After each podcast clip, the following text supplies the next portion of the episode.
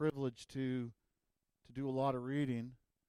Uh, Lynn and I got away just before Christmas, just before our last service together, and uh, had three days of just in the middle of nowhere reading a couple books was was wonderful and beautiful. And then over Christmas, a few more. One of those books I haven't completed, but I've been in the midst of, is by Rebecca McLaughlin. Um, Confronting Christianity is the title of the book, and she has 12 different chapters on 12 different things that she says Christianity needs actually to answer. And one of those chapters is on slavery. A profound uh, little chapter she talks about in that book. She says the Bible's often accused of endorsing slavery. And it certainly speaks of that slavery. There should be some parameters around slavery. So it sounds like slavery is okay as long as. Uh, the Bible speaks about obeying slaves obeying their masters. There's a command that Paul gives. And so it seems like slavery must be okay if you just read the surface of it. Historically, there are those who've called themselves Christians who have been very involved in uh, the slave trade or the purchasing and owning of slaves. Some of them, I think, uh, very much called themselves Christians, but in every way acted and functioned like they weren't Christians. But if we're honest, there are some of our great leaders in the church in past history Jonathan Edwards, George Whitefield, who actually owned slaves. Or, um, and what do we do with that? These are good questions that the church, I think, needs to have good answers to. Now, Rebecca McLaughlin also says um, it's interesting that throughout the history of the church, slaves have been drawn to Christianity. The early church, half of the early church probably was filled with slaves. We know from extra biblical sources that slaves often uh, held positions of authority within the church. And so you had slaves and slave owners worshiping God together back in the New Testament era. Not that the New Testament church had everything together and, and had everything right. No church had it right. Um, most of the letters of the church speak very clearly that every church had issues that they had to deal with. That should be stuck in the back of our mind when we think of community grace as well. We have not arrived, and we never will arrive. But in light of that, she, she reminds us that uh, in her book that some of the greatest leaders, when it comes to abolishing the slave trade and later the American Civil Rights Movement, uh, actually came out of the church. So you got William Wilberforce in England, but how about the one former slave, uh, Frederick Douglass, uh, and then later Martin Luther King in the Civil Rights era? These were individuals who believed in the Word of God.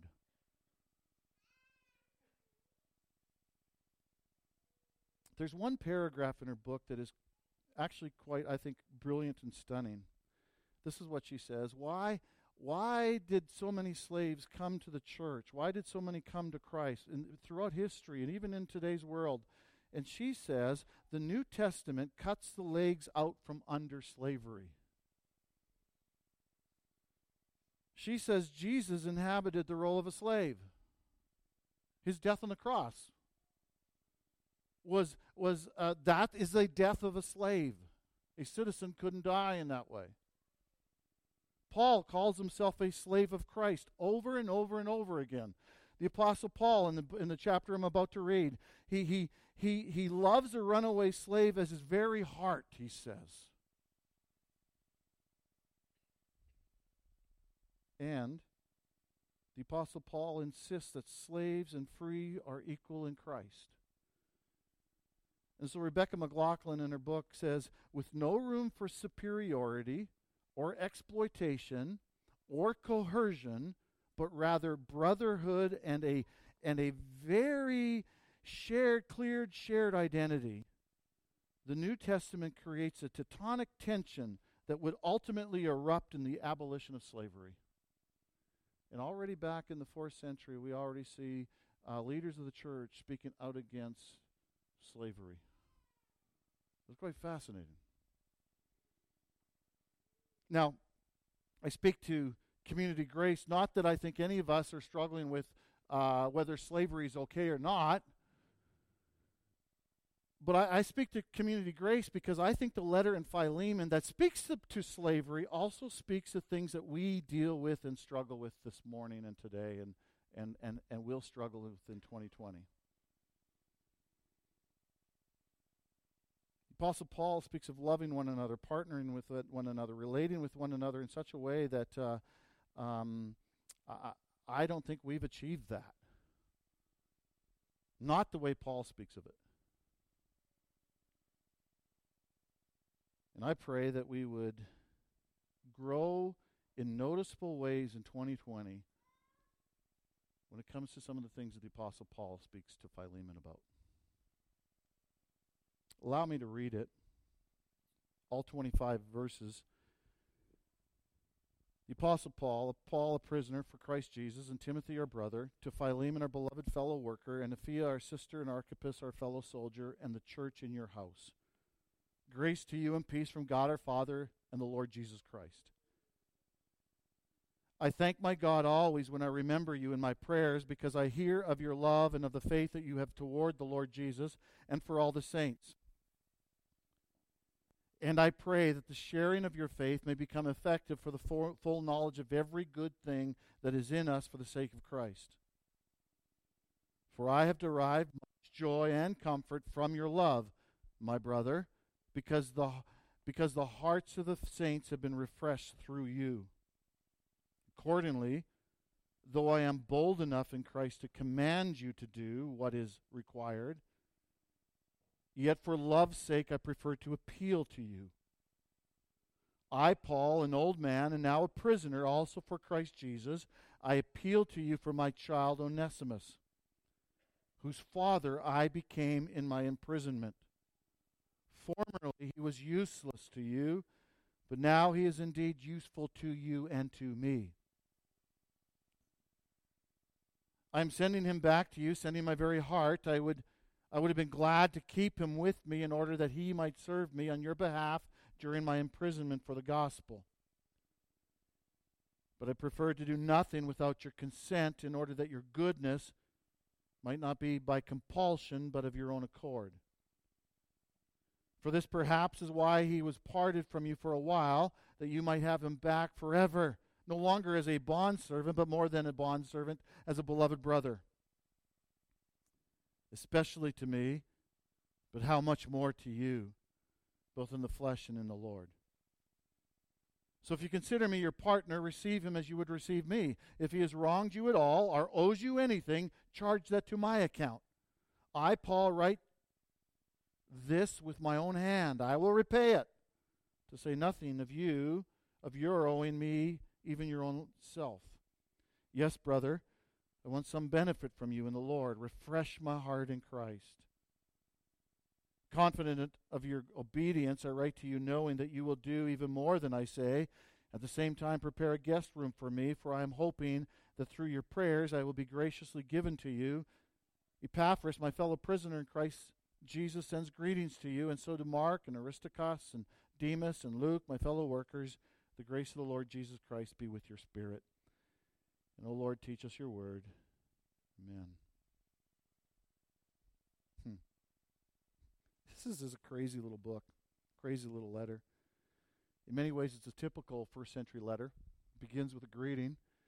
Uh, the Paul's greetings are usually a little bit more extended. This one's no different. You'll notice there's a lot of people involved in even in that greeting. Timothy's with Paul. Seems like Paul's doing the writing, but Timothy's with them. He's writing to Philemon, but notice he's also writing to Apphia and Archippus.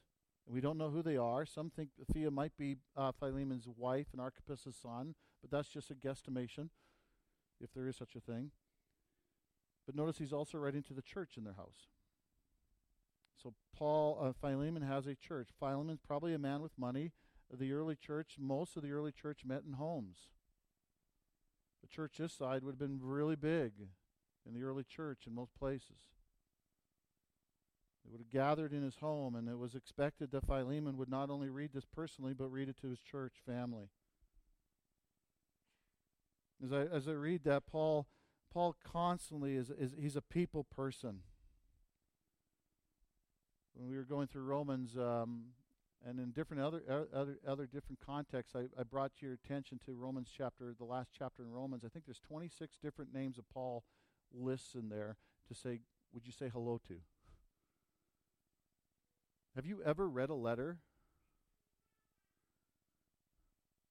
where it stops and says and mentions 26 different names and say, would you greet them, say hi to them? Like the Apostle Paul is uh, is it's, it's probably one of the most relational characters in all of Scripture. Probably outside of Christ. Like it, it's astounding. Now, notice Paul typically, when he writes a letter, he says, Paul, something to the effect of Paul, an apostle of Christ Jesus by the will of God. Notice he doesn't start with his apostleship. He usually does that to, to, to articulate, hey, I'm coming to you with some authority. Paul doesn't do that here. He, he starts off by saying, Paul, a prisoner for Christ Jesus. That's not unusual, but it's interesting that that's the only way he defines himself in this letter. He's not speaking from a position of uh, comfort, but he's speaking from a position of lowliness. And he's not a prisoner of Caesar, which was the re- which was true, but he was a prisoner in his mind for Christ. And that's a greeting. There's more we could say there, but notice in verses four down to seven, uh, the typical first century letter would have a moment of thanksgiving. Again, Paul would often uh, exaggerate these and grow them uh, more than than a lot of the early uh, first century letters. But uh, um, sometimes you might read these things and go, Paul's probably trying to butter them up before he gets to the appeal. But, but understand, Paul's not that way. Paul is pretty honest, pretty blunt, and there are there are occasions. Uh, Galatians is one letter in point where he had nothing good to say, so he didn't say nothing good. So if Paul had nothing good to say about Philemon, he wouldn't have said anything. He's just being honest here. In verse 4, he says, I thank my God always when I remember you in my prayers. And, and again, I brought this up in, in back in the summer when we were going through that series on prayer, but Paul is constantly bringing to his attention, bringing to his remembrance individuals that he has ministered to. And he brings their name up before God and he prays for them by name and specifically. And I read this and I go, Lord, that needs to become my way of praying more and more and more and more. You think of this is near the end of Paul's life. You think of all the places he has been, all the churches that he has started, and he's remembering and recalling different individuals. He's asking about them when he when he comes across people. He had never been to Rome, and he lists 26 names of people who were there. And these are the people he's praying for. And now he's praying for Philemon, who he's probably never been to his hometown. We're not sure. He may have been, but it seems like Philemon probably was saved in under his ministry in um, in in Ephesus. But regardless, the apostle Paul remembers him and he thanks God for him. And well, how does he thank God? Verse 5 He thanks God because of his love and his faith. Paul uses this language often. He praise, praises and thanks God for their love and their faith, but he usually flips them around. He usually says, I thank God for your faith, and then he talks about their love for the saints. So their love for the saints flows out of their faith, their faith in Christ. For whatever reason, he flipped these things around, and it might be significant because he's actually going to call on Philemon to love Onesimus in a way that's actually radical. I hear of your love and the faith that you have toward the Lord Jesus. Now, we also know that Paul actually experienced that love, verse 7, but he's also hearing of that love. In other words, if he's hearing of the love, that means that means Philemon is doing things in his life that shows that he loves the saints. He's not saying, I hear that you have a gushy feeling for the people around you for the saints in Christ. He's saying, I'm hearing that you are actively engaged in the lives of the people of God to such an extent that they can see that you love them. And I'm hearing that.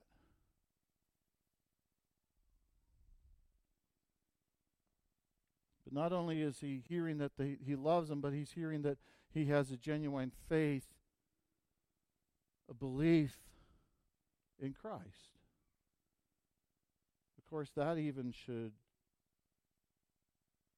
be evident in the way we live our life. The Apostle Paul says, I'm hearing of that.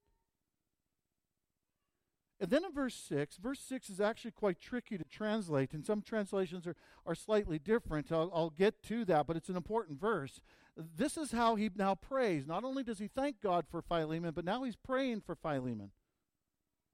And I think it speaks to how we ought to pray for one another. And I pray that the sharing of your faith may become effective. On the surface, it looks like he's saying, I'm praying that as you tell others about Jesus, that that would become more effective. But if you have different translations, different translations will say it differently. But the problem is the word that he uses for sharing is the word koinonia, which is a Greek word that we usually translate fellowship. He's talking about this fellowship of your faith. What does he mean there? The, the, Greek word koinonia, I've said this before, I'll say it again, is a business term in the first century. And so it would be the idea you are sharing or you are partnering with one another or you, or you are in a fellowship with one another. Uh, you're on, on a mission together. So if Fred and Wilma decided to get together and start a business. And Fred said, You know what? I've got this incredible idea of how to make widgets. And Wilma comes along and says, You know what? I've got all kinds of money to finance this thing. Let's pool our gifts, our resources, our brain power together. And together we will form a fellowship, a koinonia, a partnering, a sharing together to build widgets. And we'll make all kinds of money. That's our goal. When Paul uses the term, he says, we're going to take our gifts and our abilities and our talents and our resources and all of that, and we're going to pool it together, and we're going to do that to, to, to proclaim the name of Jesus, to get, to get the gospel out to the world. And together we're, we're in fellowship. So, fellowship is not having a cup of coffee with one another and, and talking about Jesus. That can be part of it, but it, there's this kind of missionary sharing pooling together. We're on a mission together. And Paul is saying, I pray that the sharing of your faith, the the um, the the pooling of your resources, the the fellowship that you have with one another because of your faith, that it would become more effective. Now he's also speaking, become more effective for the full knowledge of every good thing that is in us for the sake of Christ. He says, I want you to understand what this should look like. But I'm praying it becomes even more effective so that it actually goes puts into be put put into action. Does that make sense? Any of that make sense? I said a lot of words there, okay? But help me out. Did, did, did, did that make sense? Yeah, okay, thank you. The rest of you have blank stares and it didn't make sense. I'm sorry. I'll try to figure it out. But the church of God is called to get the gospel. Community grace, let's put it that way. Community grace, we're called to get the good news out to the people we encounter. We're called to get the good news out to this neighborhood, but also to the neighborhoods that you and I live in. We're called to get the gospel out to the city. We're called to get the good news of Jesus out to this province and to this country and to the world. Now, obviously, we're not alone. There's churches literally across the world that's all doing the same thing, hopefully. But but Paul is praying to Philemon and praying to us that we would that we would grow in our ability to do that. But but part of that is going to how we function and relate together is going to be part of that, as we're going to see. And so, really, Paul in verse six is praying for for that that his appeal that he's going to make in verse seventeen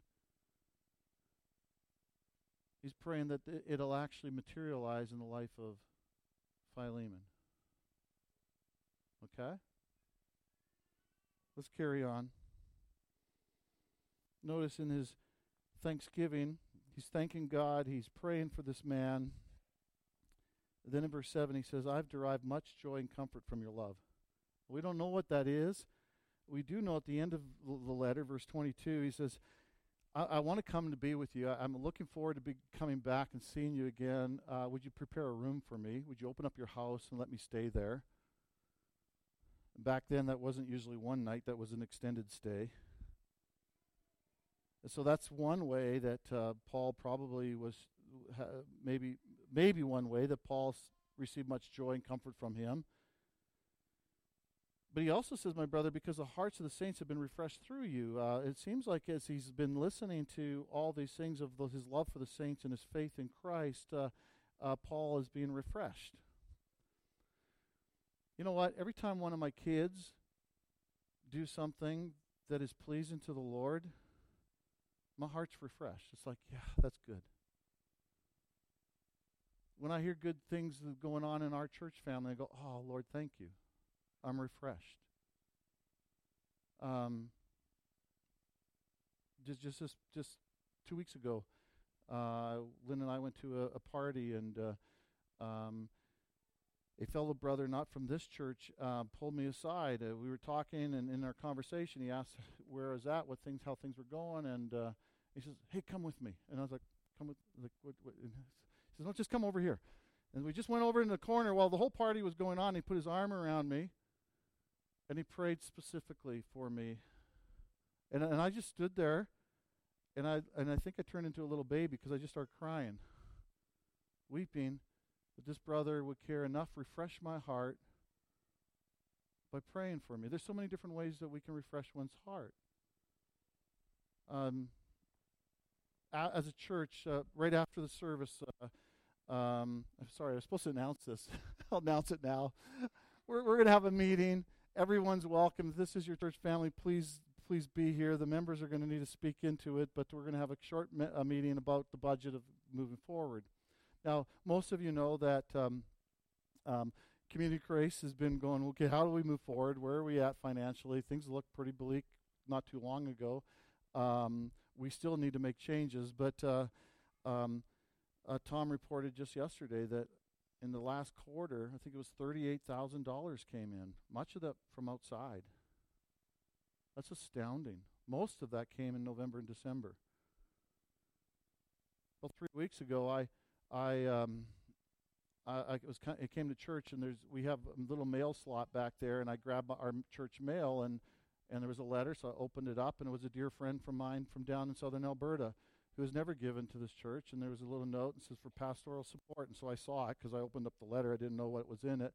And it was a check for a $1,000 that I said, Tom, here, threw it in the offering plate. The same day, somebody not from this church slipped me a check and says, Here, this is for your budget for the coming year.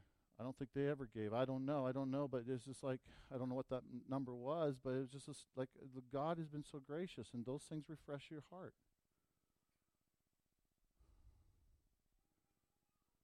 There's so many ways we refresh each other's hearts. Sometimes it's an encouraging word. Sometimes it's hospitality. The Apostle Paul says, I've heard of the way you've done that for many in the, in the church. And really, he's praying that that would increase. You become even more effective. Now, in, in verses 8 through probably the end of 20, maybe the end of 22, we get into the, the body of the letter. This is kind of the, the substance of the letter although there's already been a lot of substance. But he doesn't get to his request till verse 17. But he says a lot in these earlier verses, and we need to walk through it uh, somewhat quickly, but uh, carefully as well. Uh, verse, seven, uh, verse 8, notice, accordingly, though I am bold enough in Christ to command you to do what is required, yet for love's sake I prefer, prefer to appeal to you. I, Paul, an old man and now a prisoner, also for Christ Jesus. What he's saying there is he says, I am an apostle. I have been sent out by Christ. I have the authority to tell you this is what you must do. He says that in other places. 1 Corinthians, if you want to go there, 14, verse 37 to 38. That's what he does to the Corinthians. But in this context, he says, you know what? I'd rather just appeal to you. I'd rather you make a decision just because you want to because you know it's right. I'm appealing to you for love's sake. That's what Paul's doing there. And what is he appealing? He says, I'm appealing to you on behalf of this person, Onesimus. This is the first time we meet his name in the, in the scriptures. Onesimus means useful. Many say, slaves in the early church were named Onesimus. They were useful. Onesimus, we don't know the details of how he came encountered with the Apostle Paul. Paul's probably in Rome. But it seems like Onesimus somehow fled or ran away from Philemon.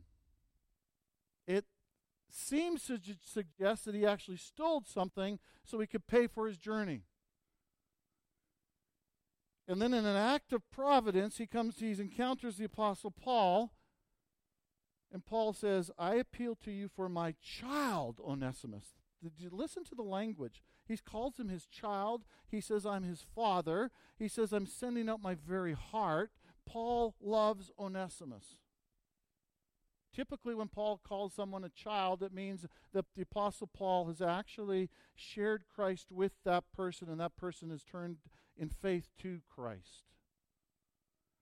Often, when he uses the language of father, he's speaking of he's the older man in this relationship and he is discipling, mentoring, training, helping this person, apprenticing this person to become more Christ like.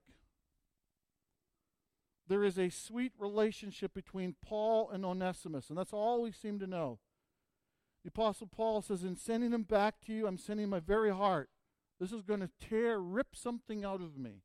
I'm going to miss him. It seems from verse 13 that, the, that Onesimus actually served Paul and cared for some of Paul's personal needs while he was in prison.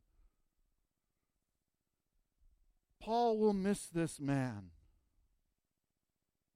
Paul says in verse 11, Formerly he was useless to you, probably referring to the fact that he ran away and stole something from him. But he says, Now he is indeed useful to you and to me. His life has been changed. And yet Paul is sending him back.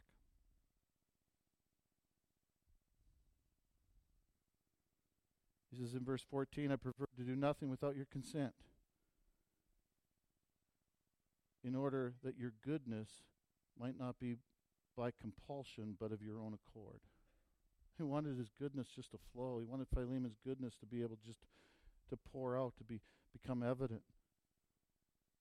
Verse 15, he speaks of God's providence even in the whole situation. For this perhaps is why he was parted from you for a while. It's almost as he's, he's suggesting, um, yeah, I know Onesimus ran away from you, and this is this is almost like Joseph saying, man meant it for evil, but God meant it for good. Somehow, in God's sovereignty, God's providence, God has, has set this up in such a manner, in such a way that this is actually going to turn out for what is good. For this perhaps is why he's parted from you for a while, that you might have him back forever. Did you at least listen to that language? That you might take him back forever. But this time in verse 16, not as a slave but as a brother. Some of your translations will say bondservant there. I think the better translation is literally slave.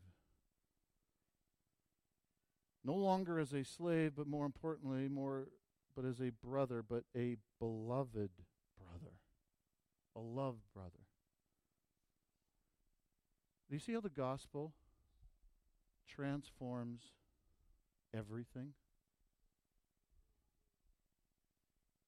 Even our relationships. So here's the Apostle Paul with all the authority that comes with being an apostle, sent up by God, commissioned by God. Here's a message. You are laying the groundwork that all the church throughout the rest of history will be devoted to your teaching.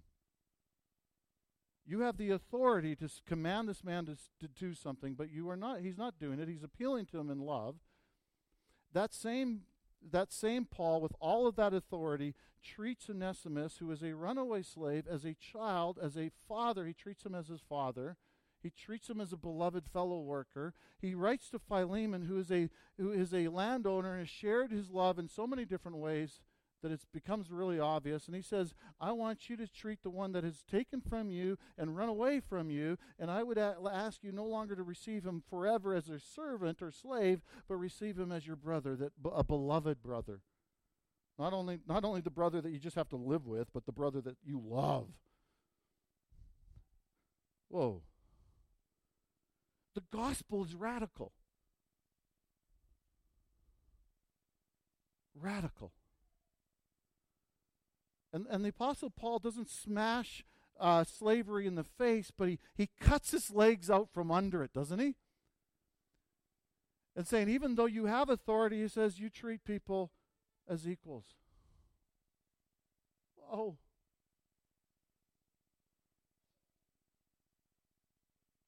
After all of that, verse 17, now he gets to his request to Philemon. He's set the groundwork, and then he says, So if you consider me your partner, in other words, the same word, the koinonia, we're together in this for the gospel. So if you consider me your partner, receive him as you would receive me. Remember the room I'm going to, well, he hasn't asked for it yet, but the room that I'm going to get someday when I come to visit you, he says, the way that I would like you to receive him as you would receive me he gets the guest room. Isn't that how the, the father welcomes the prodigal son? Isn't that how the Father has welcomed us? Isn't that how we are to welcome one another?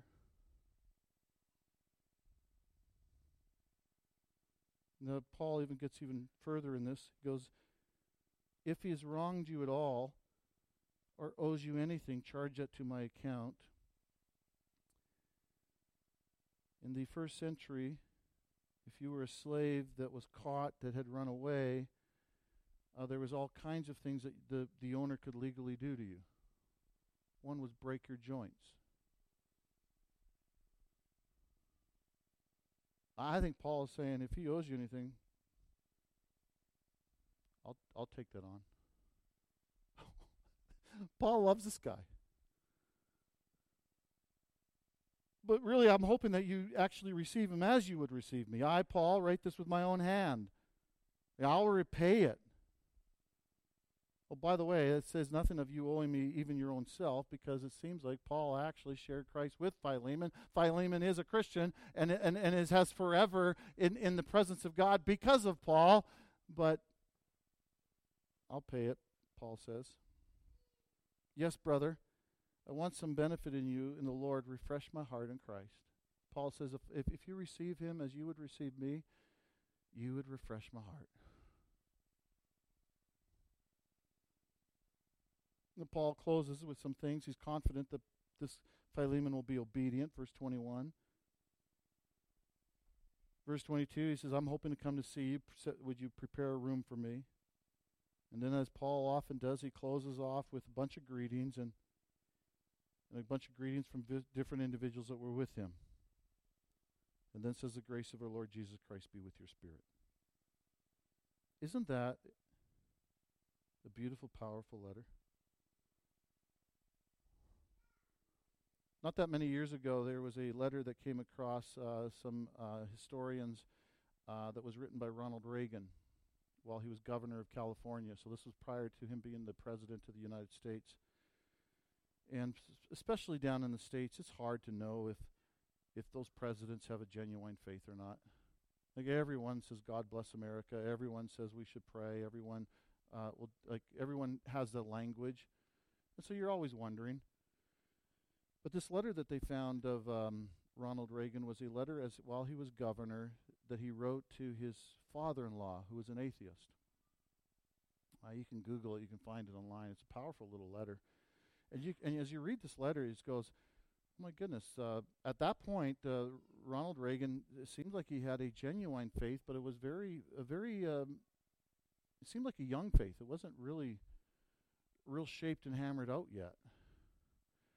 Uh, and he uses the uh, the logic of C.S. Lewis of liar, lunatic, or um, Lord, and he uses that language to try to convince his father-in-law. But it's just an incredible, loving letter for his father-in-law to consider Christ.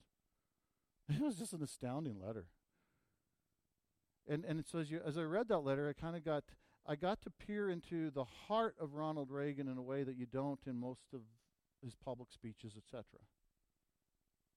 In a similar way, as I read this letter by Paul to Philemon, I get to peer into his heart in a way that you don't in some of the other letters. But I ask the question as I look at this letter, and again, I don't think we're struggling with slavery as a church.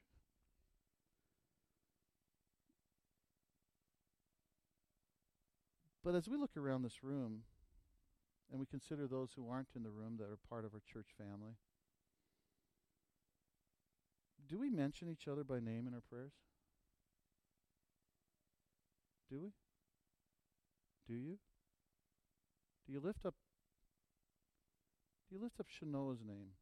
Say, Lord, I thank you for her. I thank you for the way she serves in this context, in this church family. I thank you for uh, the love that just seems to ooze from her life. And Lord, would you grow her? Um, like, that's what Paul does. Sorry, picking on you. Do we know each other? Do we spend time together, or do we just stick with the, the ones we're comfortable with? Do we refresh one another? Uh, do, do you put it on your bucket list? Today I got to refresh somebody in the in the body.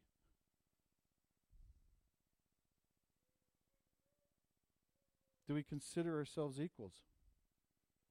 I mean, in in our context, there's different education levels, there's different financial levels, there's different political interests. There's there, we're we're different. Like there is no way on God's green earth that that this group would come together other than because of Christ. But do we consider ourselves equal? Not better than. And and is that evident the way we treat one another and talk to each other? How are we partnering for the gospel? How are we pooling our resources and our gifts and our abilities? some of you are very organized and very structured. This church, Lord knows, needs your, your help.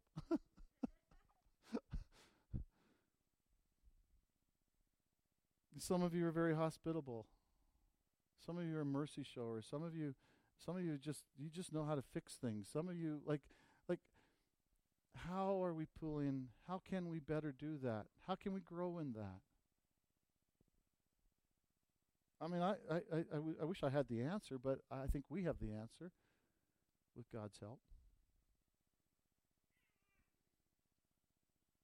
Wouldn't it be beautiful if we received a similar letter from the Apostle Paul, and then when he comes out and lives with one of you, moves into your house for a few weeks, he goes, wow, this church that gathers together in this place, man, they love each other. And it's evident. Let me pray. Lord,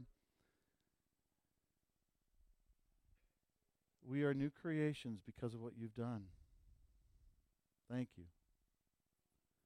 And yet we struggle and we stumble and we, we fail and we fall short and um, forgive us. But Lord, we pray that you would you would help us to grow in koinonia and fellowship and partnering in the, in, in the faith in such a way that that uh, the world goes, man, these people share everything so that they can get the good news of Jesus out. May we treat each other like Philemon's being called on to treat Onesimus, who has has wronged him, but may we treat even those who've wronged us with with incredible grace and love. Father, may we not see anyone as inferior to us, but may we see each other as equals. Yes, we have different roles, and yes, we have different levels of maturity, but Father, we're, we're at the foot of the cross, we're the same. There's no male or female, there is no slave or free. Lord, may that be so evident when the world looks at this, this little church called Community Grace. I pray that 2020 would help us become more like a Philemon church. Actually, more like the Church of Christ. Help us to become who we are in you. I ask these things not because I deserve them or any of us deserve these things, but because of your great love for us. In your precious name we pray.